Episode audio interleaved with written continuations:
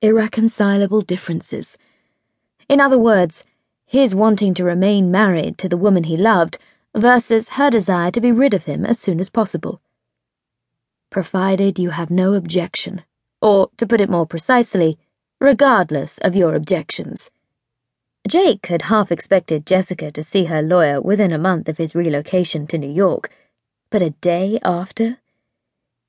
Even for his headstrong ex, that was fast. He wondered if she had met someone else already, the thought twisting his stomach before he quickly dismissed it.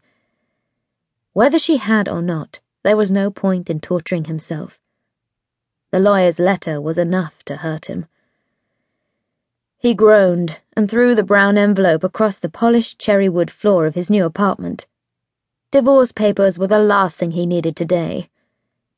His phone buzzed and, turning away from the offending envelope, he walked to the window as he answered the call. "Jake Steinman." A familiar voice yelled back. "Jake! Yay, yay, yay! How's it hanging, dude?" He rubbed his eyes and looked out at the dreary March day.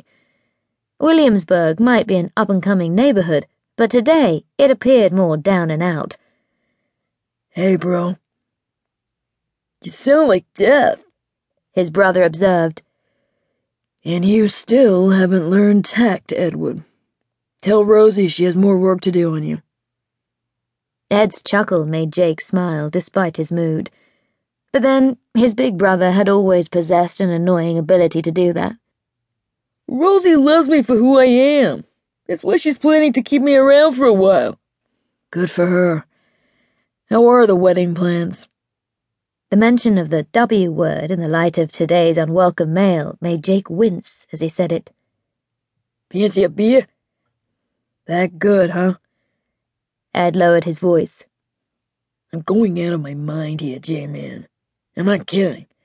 If Dad tries to force any more random relatives onto our list, I won't be responsible for my actions.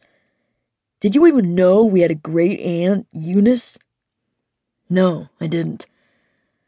"Are you sure Dad isn't smuggling in his crazy golfing buddies under assumed names?" "It's possible. That man will be the death of me." Jake smiled at his brother's frustration. "Hey, look at it this way. At least Dad's getting into the spirit of the Steinman-Duncan nuptials. It wasn't so long ago he was convinced you were gay." Ed's groan was identical to Jake's earlier utterance. There was one thing to be said for the Steinman brothers of New York. They knew how to groan. But then, groaning was a Steinman clan survival tool, and with a family like theirs, every verbal protest was precious. Jake knew what his brother had suffered from their father's ignorance. Ed's decision to shun the Steinman family tradition of psychiatry in order to train as a florist hadn't been well received by their father. In fact, it was true to say that had Ed Steinman announced he was growing his hair, becoming a liberal, and moving to a hippie commune in Goa, his father would have taken the news better. For years, Joe Steinman had mocked his middle son's chosen profession, in public and in private.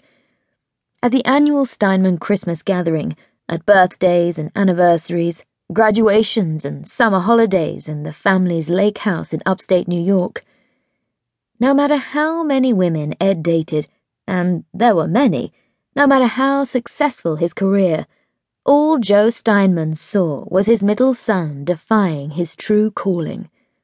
Never mind that the prospect of Ed Steinman as a psychiatrist, counseling the great and good of New York, had a high probability of ending in abject disaster.